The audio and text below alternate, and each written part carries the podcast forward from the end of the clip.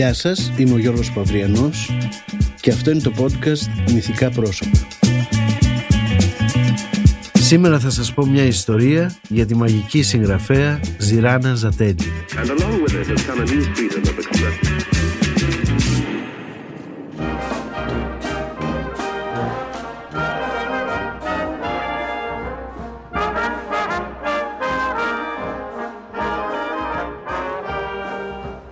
Αρχές Δεκεμβρίου του 1977.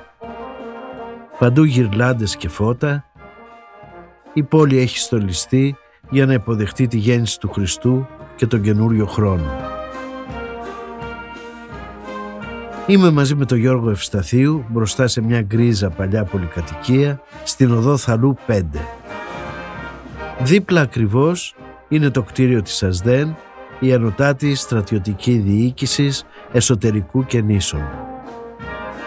Από μέσα ακούγεται η στρατιωτική μπάντα που κάνει πρόβα με χριστουγεννιάτικα τραγούδια. Είμαι 22 χρονών και μόλις έχω αρχίσει να δουλεύω στο τρίτο πρόγραμμα. Ο Μάνος Χατζηδάκης μου έχει αναθέσει να σκηνοθετήσω ένα μεσονικό μυστήριο, ένα έργο για τη γέννηση που θα παιχτεί από το ραδιόφωνο ανήμερα Χριστούγεννα. Έχω συμφωνήσει με τον Ευγένιο Σπαθάρη να παίξει τους τρεις μάγους με τρεις διαφορετικές φωνές. Τον Ηλία Λιούγκο να τραγουδήσει ένα τραγούδι του Δημήτρη Λέκα σαν άγγελος εξ ουρανού. Και μετά από κόπο και επιμονή έχω πείσει τη Σαφόνο Ταρά να παίξει τον Ηρώδη. «Με λένε Σαφό, θα παίξω και τον Ηρώδη. Ποιος ξέρει τι θα νομίσει ο κόσμος». «Τι θα νομίσει» ότι είμαι λεσβία. Είχε κι άλλες επιφυλάξεις, μεσολάβησε όμως ο Άγιος Μάνος Χατζηδάκης και τελικά την έπεισε. Δεν είχα βρει ποια θα έπαιζε το ρόλο της Παναγίας. Δεν ήθελα να είναι γνωστή ηθοποιός, ήθελα όμως να έχει μια φωνή ιδιαίτερη. Έχω μια φίλη που είμαι σίγουρος ότι θα κάνει για Παναγία, μου λέει ο Ευσταθίου. Πώς τη λένε; Ζηράνα Ζατέλη. Ζηράνα και Ζατέλη. Τι παράξενο όνομα. Έχει μέσα δύο ζήτα, του λέω. Θα μαγευτείς άμα τη γνωρίσεις. Είναι σπάνιο πλάσμα. Να την πάρουμε τηλέφωνο, του λέω. Δεν έχει τηλέφωνο. Θα περάσω από το σπίτι της και θα της ρίξω σημείωμα κάτω από την πόρτα. Έτσι και έγινε και να είμαστε εδώ, στην οδό Θαλού 5, απ' έξω από την πολυκατοικία που έμενε. Ο Γιώργος με είχε προειδοποιήσει θα εμφανιστεί η Ραΐσα, μια Βουλγάρα που πηδιέται με τους φαντάρους δίπλα στην Ασδέν για ένα εικοσάρικο. Αυτή είναι η ιδιοκτήτρια. Σε αυτήν ανήκει όλη η πολυκατοικία.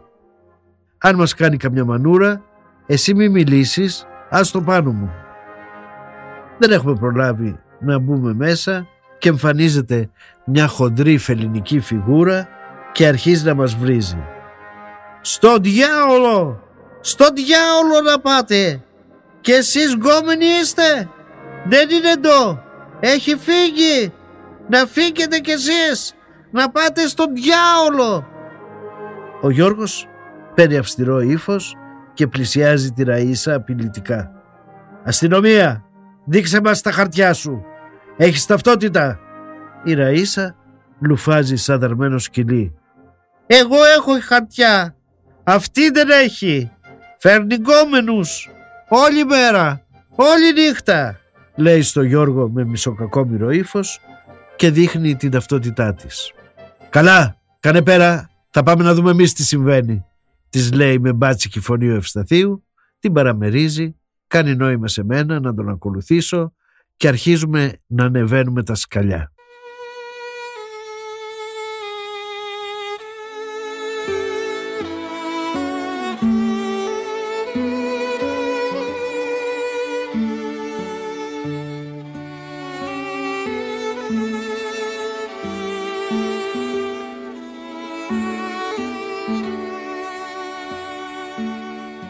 Στην ταράτσα υπάρχει ένα δώμα, η πόρτα είναι ανοιχτή, μια μυρωδιά από αρωματικά στίξ μας υποδέχεται, μπαίνουμε μέσα και παθαίνω σοκ.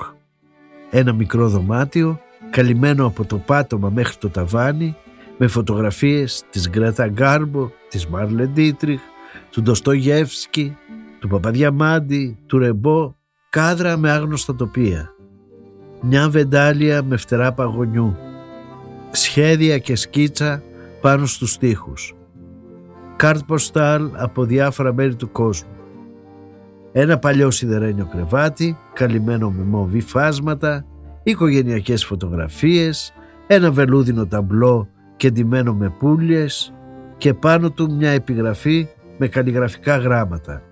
Ο θάνατος θα έρθει και θα έχει τα μάτια σου.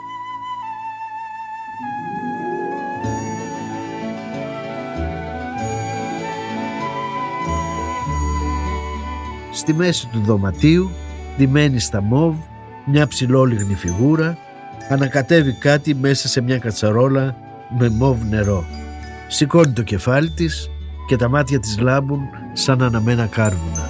«Α, ήρθατε» λέει σιγανά. «Σας έκανε φασαρία η ραΐσα στην είσοδο» Άκουγα από κάτω τις φωνές. «Μη σε νοιάζει, την έβαλα στη θέση της» λέει ο Ευσταθίου. «Από εδώ ο φίλος μου ο Γιώργος Παυριανός. Γιώργο, αυτή είναι η Ζεράνα Ζατέλη που σου έλεγα». Την κοιτάω μαγεμένος, αυτή απλώνει το λεπτό αδύναμο χεράκι της και με χαιρετάει. «Χαίρο πολύ» μου λέει. «Να σας προσφέρω ένα τσάι»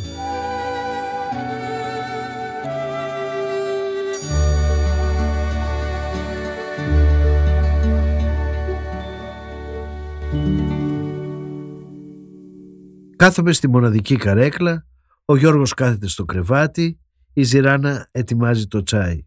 Την παρατηρώ και προσπαθώ να καταλάβω τι είναι αυτή η κοπέλα. Μάγισσα, εξωγήινη, φρικιό, εξωτικό. Η Ζηράνα σπουδάζει ηθοποιός, μου λέει ο Ευσταθίου, σαν να μαντεύει τη σκέψη μου. Και γράφει. Γράφεις, τι γράφεις, τη ρωτάω με ενδιαφέρον. Τίποτα. Πράγματα δικά μου, της φαντασίας μου, απαντάει και με μια ασυναίσθητη κίνηση κρύβει ένα μπλοκάκι κάτω από τα βελούδινα μαξιλάρια. Όσο περνάει η ώρα και μιλάμε, σιγουρεύομαι ακόμα περισσότερο ότι κάνει για το ρόλο της Παναγίας. Της το λέω. Χαμογελάει. Μήπως υπάρχει ρόλος της Μαγδαληνής; Μπορώ να τον παίξω καλύτερα, μου λέει. Γελάμε, καπνίζουμε, πίνουμε τσάι και κανονίζουμε να έρθει σπίτι μου το συντομότερο για να αρχίσουμε τις πρόβες. Ένας μανιασμένος άγριος βοριάς ούρλιαζε έξω από το μικρό σπιτάκι στην οδό Πινότσι 13 στο Κουκάκι. «Τέτοιο κρύο έχω να δω από την κατοχή» γκρινιάζει η Σαφό Είμαστε στο σπίτι μου και κάνουμε πρόβα με τη Σαφό, τον Ευγένιο Σπαθάρη και τη Ζηράνα. Κάνει ψοφόκριο έχω μια ξυλόσομπα, αλλά τα ξύλα έχουν τελειώσει και ο εφημερίδες για να ζεσταθούμε και το δωμάτιο έχει ντουμανιάσει από τους καπνούς. Η πρόβα γίνεται με άγχος. Ο Σπαθάρης πρέπει να προλάβει το λεωφορείο, η Σαφό πρέπει να είναι στο θέατρο στις 8.30, παίζει με την Έλλη Λαμπέτη, στη Φιλουμένα Μαρτουράνο. Αλλά δεν είναι μόνο αυτό. Η Σαφό δεν έχει πάρει με καλό μάτι τη Ζηράνα. Εγώ την έχω πάρει γιατί η φωνή της είναι κοριτσίστικη και η Σαφό της λέει να την κάνει πιο βαριά, πιο μητρική. Όχι Σαφό μου, η Παναγία όταν γέννησε το Χριστό δεν ήταν ούτε 16 χρονών. Θέλω η φωνή της να ακούγεται κοριτσίστικη, αλλά σοβαρή της λέω. Μα είναι η Παναγία. Και επειδή είναι η Παναγία θα πρέπει να μιλάει σαν τη σωτηρία Μπέλου. Η Ζηρά να ακούει με σεβασμό και υπομονή αλλά τη βλέπω. Τα έχει πάρει στο κρανίο. Το ίδιο και ο Σπαθάρης. Για πάμε άλλη μια φορά λέω και η πρόβα αρχίζει με τη Σαφό να κάνει το σκηνοθέτη, να διακόπτει συνέχεια και να βάζει τη δύστιχη ζηράνα να λέει το ρόλο της ξανά και ξανά. Αυτό το παιδί που από μένα έχει γεννηθεί, σε όλους τους αγώνες θα νικήσει. Είμαι η μητέρα του. Αγνή έχω αποδειχτεί. Η αμαρτία δεν με έχει ακουμπήσει. Ανέβα, ανέβα. Τη δόξα του, διαλα... τη δόξα του διαλαλήστε όπως ταξίζει. Ιδού ο Κύριος, ο Κασής τον αναγνωρίζει. Όλη η πλάσια στον ευλογή. Ήρθε η λύτρωση πάνω στη γη. Να το. Όχι να το ακόμα έχει. Αλλά απλώς... Ε, όχι, Είναι δεν πιο φθηνό. απαντώ.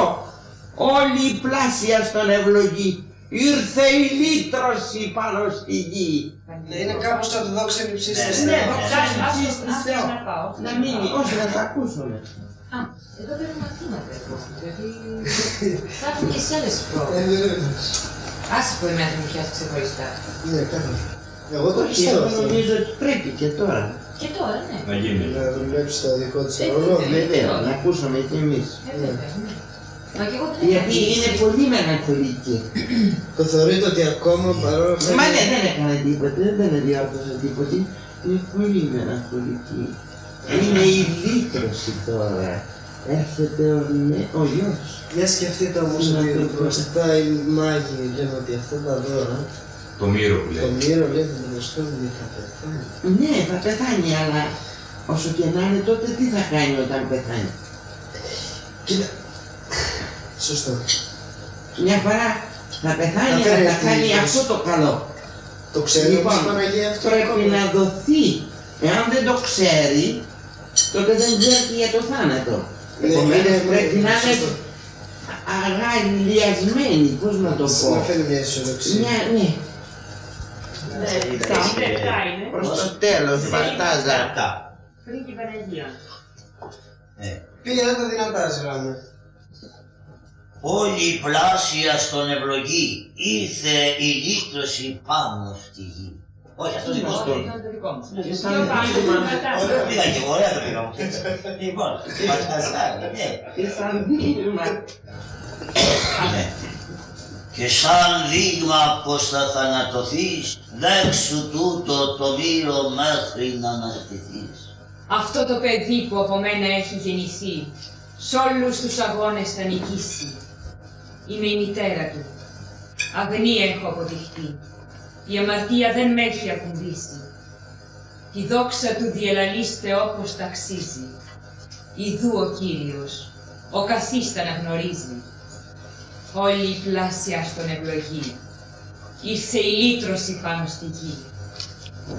Αυτός ο τόνος, αυτό τον τόνο έχετε. Ξέρω, θέλω να θέλετε να την κάνετε Παναγία και να διαφέρετε από εμάς τους άλλους.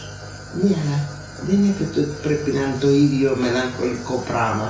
Εσείς ειδονίζεστε με τη φωνή σας τώρα. Ακούτε τη φωνή σας και ε, χαίρεστε. Σας αρέσει ας πούμε. Όταν έφτασε 8 η ώρα, σταματήσαμε, βγήκαμε έξω στη Βεϊκού, η θύελα είχε κοπάσει, ο Σπαθάρης πήρε το λεωφορείο, οι υπόλοιποι μπήκαμε σε ένα ταξί. Αφού θα πηγαίναμε τη Σαφώ στο θέατρο, ήταν ευκαιρία να δούμε και εμείς την παράσταση. Η Ζηράνα λάτρευε τη Λαμπέτη, ήθελε να την γνωρίσει από κοντά. Μέσα στο ταξί η Σαφώ μας λέει ότι η Λαμπέτη είναι κακός άνθρωπος, ότι την έχει βάλει σε ένα καμαρίνι ψηλά και ανεβοκατεβαίνει μια σκάλα με κίνδυνο να σκοτωθεί, ότι δεν την αφήνει να υποκλιθεί μόνη της στο τέλος της παράστασης, διάφορα τέτοια. Κάθεται μπροστά, ο ταξιτζής την αναγνωρίζει. «Κυρία Σαφώ, πού παίζετε να έρθουμε να σας δούμε» τη ρωτάει. «Να ανοίξεις μια εφημερίδα, να δεις που παίζω» του απαντάει άγρια. Την ακούμε χωρίς να μιλάμε, φτάνουμε στο θέατρο, γίνεται χαμός, κόσμος, φασαρία, η Σαφώ πάει να ετοιμαστεί, εμείς μπαίνουμε στην ουρά και ευτυχώς βρίσκουμε δύο θέσεις. Μετά από λίγο η παράσταση αρχίζει, η σκηνοθεσία είναι τέλεια, η λαμπέτη είναι μαγική, αλλά όταν η Σαφώ λέει «Ξερό σκατό, στον τοίχο δεν κολλάει», πέφτει το θέατρο από τα γέλια και από τα χειροκροτήματα. Τελειώνει η παράσταση και περιμένουμε έξω από το καμαρίνι της Λαμπέτη. Από πάνω ψηλά ακούγεται η αγριοφωνάρα της Νοταρά. «Πιάστηκαν τα πόδια μου να ανεβοκατεβαίνω αυτές τις σκάλες. Ο Τσαρούχης κόντεψε να σκοτωθεί». Μπαίνουμε στο καμαρίνι, η Λαμπέτη είναι σκυμμένη και υπογράφει ένα αυτόγραφο ενώ συγχρόνως ψιθυρίζει με τη χαρακτηριστική φωνή της. Σκάσε πια κολόγρια, σκατόγρια, σκάσε επιτέλους, βγάλε το σκασμό, ας το διάολο μου έχει σπάσει τα νεύρα. Μένω ξερός από τον τρόπο που μιλάει αυτό το ευαίσθητο αέρινο πλάσμα. αντιλαμβάνεται την παρουσία μας, σηκώνει τα μάτια και μέσα από τον καθρέφτη βλέπει τη ζηράνα. Βγάζει μια αυθόρμητη τρομαγμένη φωνή, σαν να είδε φάντασμα και έπειτα συμπληρώνει. Τι όμορφοι που είστε και τα μαύρα μελαγχολικά μάτια της διασταυρώνονται με τα μόβ φλογισμένα μάτια της ζηράνας. Καταλαβαίνω ότι πρέπει να τις αφήσω μόνες. Σκύβω και φιλώ το χέρι της λαμπέτη, βγαίνω και κλείνω διακριτικά την πόρτα του καμαρινιού.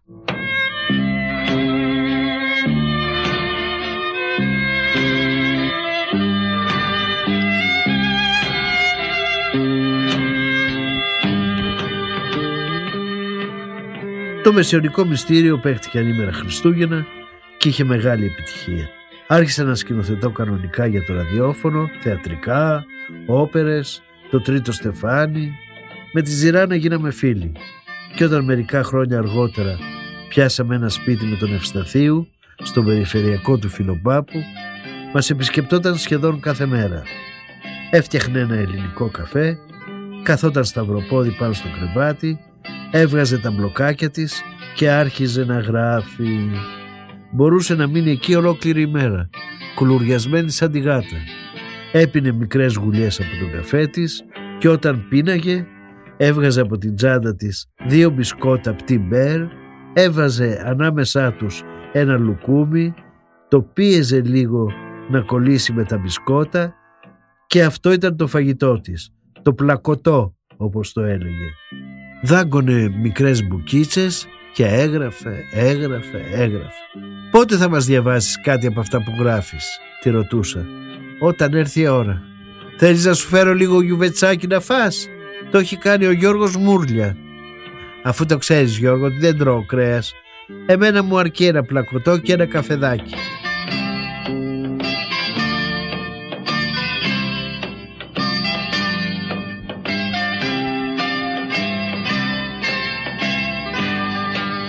Στις 24 Φεβρουαρίου του 1981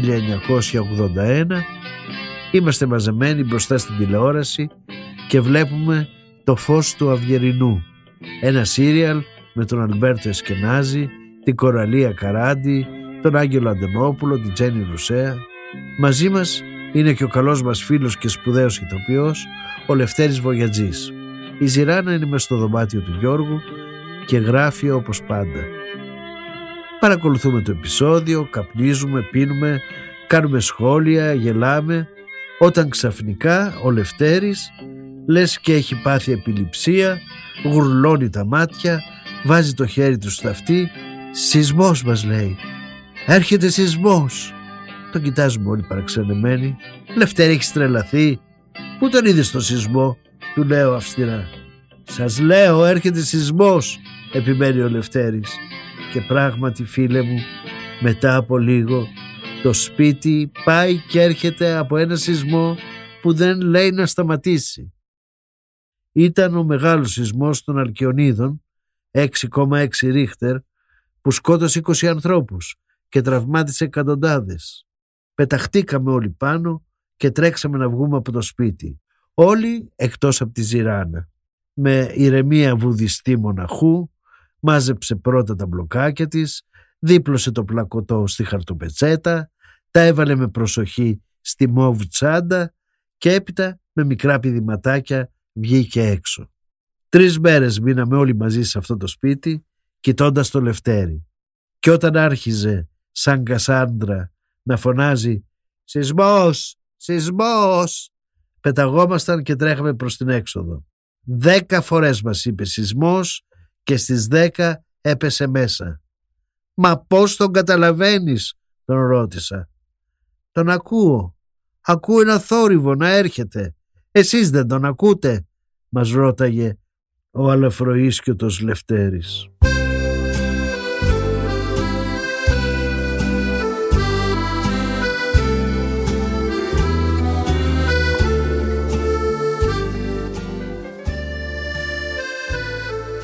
Το Μον Παρνάς είναι ένα μικρό μπαράκι στην οδό Χάριτος. Είναι άνοιξη, η Χάριτος μοσκοβολάει από τις ανθισμένες νερατζιές στην είσοδο η Ράτκα Κούρδουρου μας κόβει από την κορυφή μέχρι τα νύχια. Αφού είστε φίλοι της Ιράνας, περάστε, μας λέει στο τέλος.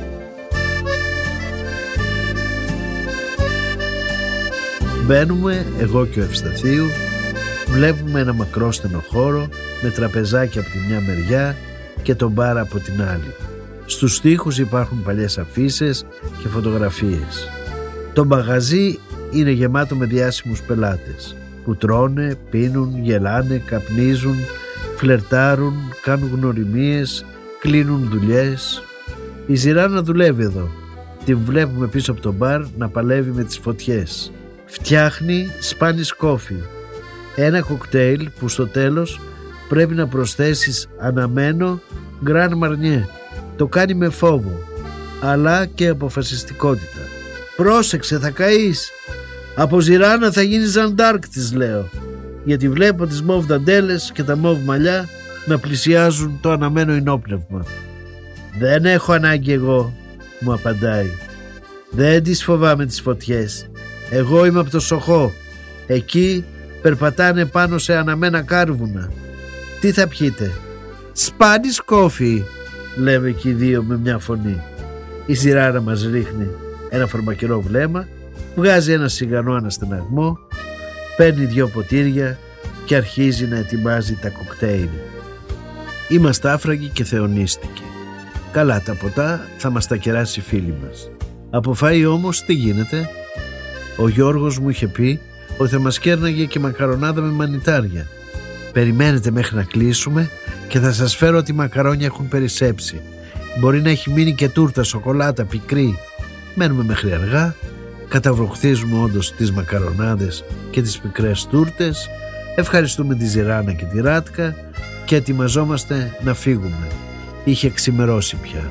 «Να έρχεστε όποτε θέλετε, να σας κερνάμε», μας λέει η Ράτκα. Οι φίλοι της Ζηράνας είναι και δικοί μας φίλοι.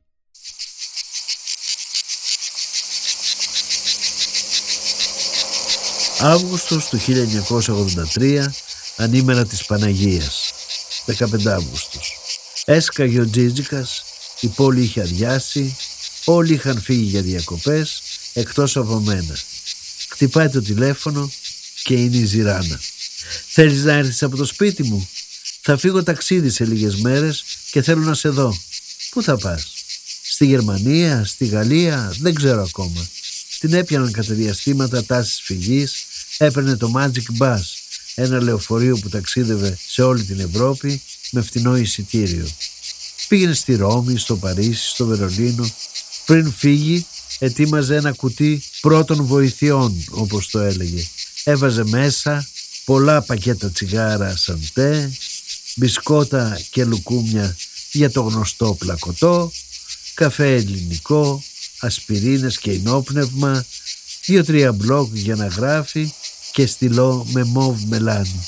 Μου έστελνε κάρτες από τα μέρη που επισκεπτόταν, αλλά πώς ζούσε εκεί, ποιους συναντούσε και τι έκανε ήταν μέγα μυστήριο. Δεν μου είχε πει κουβέντα. Το βραδάκι που δρόσησε πήρα μια κούτα τσιγάρα σαντέ και πήγα στο σπίτι της στην οδό Θαλού. Στην είσοδο περίμενα να δω τη Ραΐσα αλλά δεν εμφανίστηκε. Ανέβηκα τα σκαλιά, η πόρτα ήταν ανοιχτή, καθόταν πάνω στο κρεβάτι και για πρώτη φορά δεν έγραφε. Και ντούσε κάτι πουλιες πάνω σε ένα κατακόκκινο βελούδινο ύφασμα. Της δίνω τα τσιγάρα, τη φυλάω. Δεν είδα τη Ραΐσα στην είσοδο της λέω. Τώρα η Ραΐσα. Πάει, πέθανε. Πριν από μήνες τη βρήκανε νεκρή στην είσοδο. Το διαμέρισμά της ήταν γεμάτο με σκουπίδια. Τρία φορτηγά του Δήμου χρειάστηκαν για να το αδειάσουν. Και από κάτω από το στρώμα της βρήκαν πάκο τα χιλιάρικα. Και τώρα ποιος θα τα πάρει όλα αυτά; Όποιος και να τα πάρει είναι σίγουρο πως θα κάνει καινούργια συμφωνητικά για να ανεβάσει τον νίκη. Μου φαίνεται πως πρέπει να αρχίσω να τα μαζεύω σιγά σιγά και να φύγω από εδώ. Μου έφτιαξε βυσινάδα, πήγε και κουλουριάστηκε ξανά πάνω στο κρεβάτι. Τόσα χρόνια μου λες, γιατί δεν σου διαβάζω κάτι από αυτά που γράφω. Σήμερα λοιπόν θα σου διαβάσω μια ιστορία μου. Θέλεις; Δεν την έχω διαβάσει σε κανέναν άλλο. Και το ρωτάς, ξεκίνα αμέσως, της λέω με λαχτάρα. Σβήνει το τσιγάρο, παίρνει ένα χειρόγραφο και αρχίζει να μου διαβάζει την περσινή αραβωνιαστικιά. Αραβωνιάστηκα με τον Μάρκο το βράδυ της πρωτοχρονιάς του 1961. Μυστικά τελέσαμε τον σπάνιο αραβόνα. Όχι στην κάμαρα με τους άλλους, αλλά έξω στις σκάλες βγήκαμε. Με στο σκοτάδι, σε ένα ευχάριστο κρύο. Χιόνιζε και η ασπράδα η λάμψη του χιονιού έκαναν πραγματικά ονειρική εκείνη τη νύχτα. Μόνοι ολομόναχοι εκεί στις σκάλες, να χώνω το κεφάλι μου στη ζεστή κοιλιά του και αυτός να μου γλύφει τον λαιμό, τον σφέρκο. «Α, Μάρκο, Μάρκο», του έλεγα, «δεν είναι σαν όνειρο έτσι όπως δεν μας βλέπει κανένας». Δεν είπε τίποτα, μόνο τρίφτηκε στο αυτί μου καθώς συμφωνούσε, γιατί ο Μάρκος πολύ σπάνια μιλούσε και τότε δεν έμοιαζε καθόλου με τους άλλους όταν μιλούν. Σχεδόν ήμουν η μόνη που τον καταλάβαινε και ήταν κι αυτό ένας λόγος που με αγαπούσε τόσο. Μυστικός λοιπόν ο αραβώνας μας Την ακούω που κρυφός και διαβάζει γερός. απλά και Μόνο καθαρά εγώ και εκείνος με το αυτή την ξέραμε. τροπαλή Και οι κοριτσίστικη άλλοι που φωνή λέγαν τα δικά που τους. όμως δεν είναι παιδική Αυτοί οι κρύβει άλλοι, βέβαια, πόθο και πίστευαν πάθος. πως ήμουν πολύ μικρή Ακούω ακόμη. και την ιστορία Αλλά με αυτό δεν είχε αγωνία καμιά και ενδιαφέρον σημασία για μένα. και περιμένω να Ούτε δω για εκείνον. τι θα γίνει στο τέλος. Φάε το λουκούμι. Φάτο να γλυκαθείς και να ηρεμήσεις, μου είπε ο καφετζής. Δεν το ήθελα στην αρχή, ύστερα όμως ούτε κατάλαβα πώς το έβαλα στο στόμα εκεί που μιλούσα και έκλαιγα. Ο Μάρκος του έλεγα, ο Μάρκος. Και τον κοιτούσα στα μάτια σαν να περίμενα από αυτό να μου πει τι και γιατί. Ο Μάρκος, ο Μάρκος. Και κουλούσε το λουκούμι στα δόντια και στον ουρανίσκο. Έβαζα το δάχτυλο ως μέσα και το ξεσκάλωνα, το ρουφούσα αμάσιτο, μαζί με μίξες και δάκρυα και μου ερχόταν αναγούλα. Ο Μάρκος, ο Μάρκος. Και τα αναφιλητά πλήθαιναν, δυνάμωναν και τειναζόταν το κορμί μου ολόκληρο σαν καραβάκι σε φουρτούνα. Ο Μάρκος, ο Μάρκος, ο Μάρκος, του έλεγα συνέχεια και του έδειχνα σαν ζητιανιά το κόκκινο φουστάνι στα χέρια μου. Να, ο Μάρκος. Κουνούσε το κεφάλι. Τι είναι αυτό, δεν καταλάβαινε. Στεκόταν και με την σκούπα περασμένη στη μασχάλη του.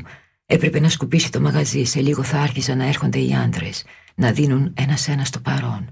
Ήταν καλύτερα να μην με δουν σε αυτό το χάλι. Μου σκούπισε τα μάτια και ύστερα το στόμα, που ήταν όλο άχνη από το λουκούμι και έτρεχαν σάλια μαζί με δάκρυα.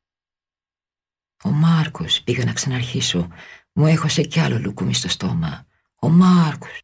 Φτάνει, μην κλαις πια, ξέχασέ το. Πήγαινε να παίξεις με τα άλλα τα παιδιά, μου είπε. Μην κάνεις έτσι για μια γάτα. Όταν τελειώνει με αυτή την υπέροχη ανατροπή, σηκώνομαι, την αγκαλιάζω και τη φυλάω. Μπράβο, είσαι σπουδαία. Δεν το περίμενα πως γράφεις τόσο ωραία. Έσκυψε το κεφάλι. Όλοι αυτό μου λένε, ψιθύρισε. Τι, το έχεις διαβάσει και σε άλλους, γέλασε ένοχα. Ε, σε κάμια δεκαριά, αλλά είναι όλοι φίλοι σαν και σένα. Ένα χρόνο μετά η περσινή αραβωνιαστικιά κυκλοφόρησε σε βιβλίο από τις εκδόσεις «Οδός Πανός» με τεράστια επιτυχία. Οι αναγνώστες ήταν ενθουσιασμένοι. Οι κριτικοί έγραφαν ύμνους. Είχε καιρό ένα βιβλίο να δημιουργήσει τέτοιο ενδιαφέρον στο αναγνωστικό κοινό. Και από τότε, με αυτό και με τα επόμενα βιβλία της, έγινε γρήγορα όχι μόνο αγαπημένης συγγραφέας, αλλά και ένα πρόσωπο μυστηριώδες, σχεδόν μυθικό. Και μπορεί για μας τους φίλους της να υπάρχει η ορατή ζηράνα που δεν τρώει κρέας, που φοράει μοβρούχα, που πίνουμε μαζί της καφέ, που πάμε μαζί στον επιτάφιο και στο ηρώδιο. Όμως, εκτός από την ορατή ζηράνα, υπάρχει και η αόρατη ζατέλη, ένα άλλο πρόσωπο, που δεν το βλέπουμε ποτέ, που χάνεται για χρόνια μέσα στα γραπτά της και ξαφνικά εμφανίζεται με ένα καινούριο βιβλίο. Η ορατή ζηράνα γυρίζει όλη μέρα και όλη νύχτα και ταΐζει γάτες, μαζεύει ήχους, εικόνες, αποσπάσματα από ταινίες, συνομιλίες με φίλους και γνωστούς, αναμνήσεις και τα πηγαίνει στην αόρατη ζατέλη. Και αυτή για χρόνια γράφει, σβήνει, παλεύει με τις φωτιές μέχρι να μπουν οι σωστές λέξεις στη σωστή σειρά, να συμπληρωθούν τα πρόσωπα και να γραφτεί η ιστορία. Και κάθε 7 χρόνια περίπου μας παρουσιάζει ένα καινούριο αριστούργημα. Πώς λέγεται το καινούριο σου βιβλίο; Ορατή σαν αόρατη. Θα μου διαβάσεις δυο σελίδες από την αρχή; Διστάζει λίγο και αρχίζει. Ιστορία πρώτη. Στον ίσκιο του αφανέρωτου. Το αργό αθόρυβο πέταγμα. Η αλόκοτη κραυγή. Η μυστικότητα των συνηθιών της. Ανέκαθεν ασκούσε μια γοητεία επάνω μας το κάθε τι γύρω από την κουκουβάγια. Γοητεία συνυφασμένη και με ένα φόβισμα ασφαλώς. Ένα κράτημα ανάσας. Τα μεγάλα κυκλικά μάτια που κοιτάζουν ίσια μπροστά. Στέρεα σφινωμένα μέσα στις κόγχες. Φλογερά κίτρινα και ακίνητα και έχουν για βασιλεία τους το σκοτάδι και από την άλλη η απίστευτη ευκαμψία του λαιμού, αντιστάθμισμα στο σταθερό και ασάλευτο του βλέμματος. Μια κουκουβάγια μπορεί να στρέψει το κεφάλι της περισσότερο και από 180 μοίρες, να κοιτάει έφνης πίσω της, δίχως ούτε στο ελάχιστο να έχουν αλλάξει θέση, τα γαντζωμένα πάνω στο κλαδί οξύλικτα σαν βελόνες νύχια της και γενικώ το υπόλοιπο σώμα της. Και στη ράχη μάτια έχει η νυκτόβιος γλάφξ. Δεν θα μας παρεξένευε λοιπόν το γεγονός ότι στις 21 Ιουνίου του δυσχυλιοστού και πέμπτου έτους από τις δύο ως τις τρεις που περπατούσε η Λεύκα για να πάει κάπου δεν εννοούμε νύχτα σκεφτόταν συνεχώς για κουκουβάγες.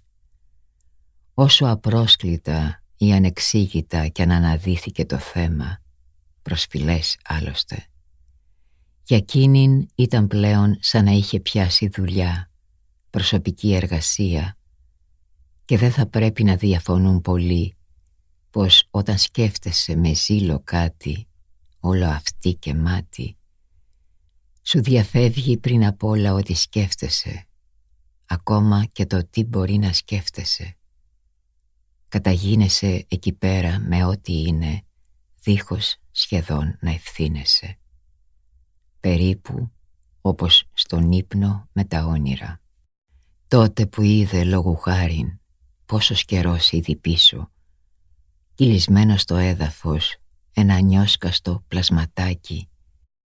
Νυχάκια να συσπώνται αδύναμα, μια χνοδοτή μάζα κοκαλιάρικη που φούσκωνε ανεπαίσθητα και ξεφούσκωνε, κοιμόταν και έκλαιγε θαρής. Και ένα αχνό σφυριχτό σρι, σρι, που σήμαινε ίσως είστε με, κάντε κάτι. Προφανώς από κάπου έπεσε κάποιο ανάστημα γης ή τρύπα δέντρου Είχε σταθεί η πεδούλα και το κοίταζε σαν να ήταν αυτή που έχασε τη φωλιά της.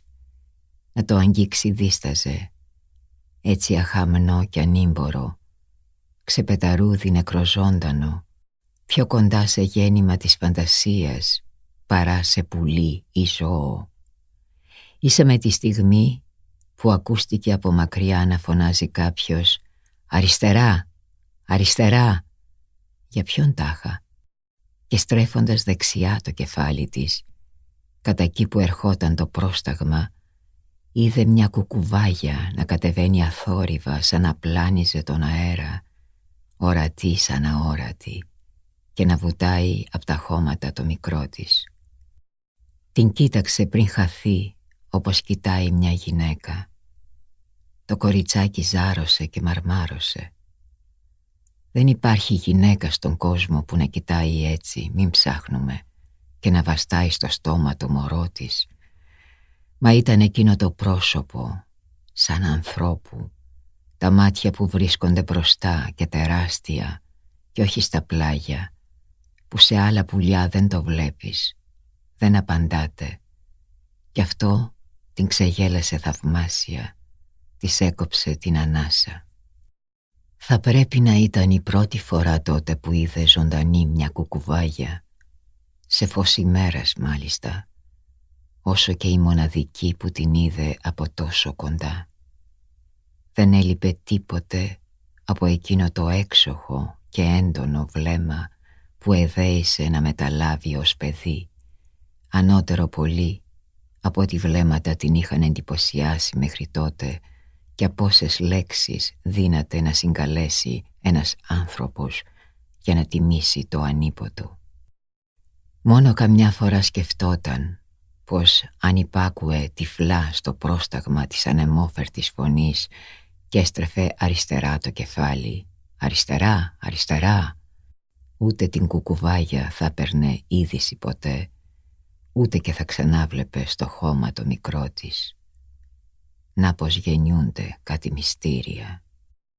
Μετά από τούτα, αφύσικο θα ήταν να μην Την φέρει ακούω με τα βαΐο Και στη σκέφτομαι σκέψη ότι η της επιτυχία της Ζηράνας εκείνη την είναι άλλη κατά κάποιον κουκουβάγια. τρόπο και Η επιτυχία της φοβερότερη παρέας είχε μας. τον έναν Στα πατέρα σπίτια μας γράφτηκαν πολλές σελίδες από τα βιβλία της. Ίσως να μας έχει βάλει έντεχνα και σε κάποια από τις ιστορίες της. Εμείς ήμασταν οι πρώτοι που μας τα διάβασε. Ο φίλος μας, ο Γιώργος Χρονάς, της εξέδωσε το πρώτο της βιβλίο. Έγινε η μούσα μας, η λατρεμένη μας, η μοναδική γυναίκα σε μια παρέα τόσο τρελών αγοριών που στάθηκε στο ύψος των περιστάσεων και μας έκανε περήφανος που είμαστε φίλοι της. Γι' αυτό κι εγώ έγραψα ένα τραγούδι που λέγεται «Η Ζηρά η Αμαρτωλή» και το τραγουδάει η Βούλα Σαββίδη σε μουσική Δημήτρη Λέκα. Είναι αφιερωμένο σε αυτήν, τη φίλη μας, την ορατή Ζηράνα. Κάποια στιγμή θα πρέπει να γράψω και ένα για την άλλη, την αόρατη Ζατέλη, που την οδηγούν αγγέλοι. Η σειρά η αμαρτωλή ζούσε στην Ανατολή τα σκοτάδια δεν φοβόταν και με άγνωστους κοιμόταν τα σκοτάδια δεν φοβόταν και με άγνωστους κοιμόταν. Σαν ξυπνούσε το πρωί η σειρά η αμαρτωλή με τα πνεύματα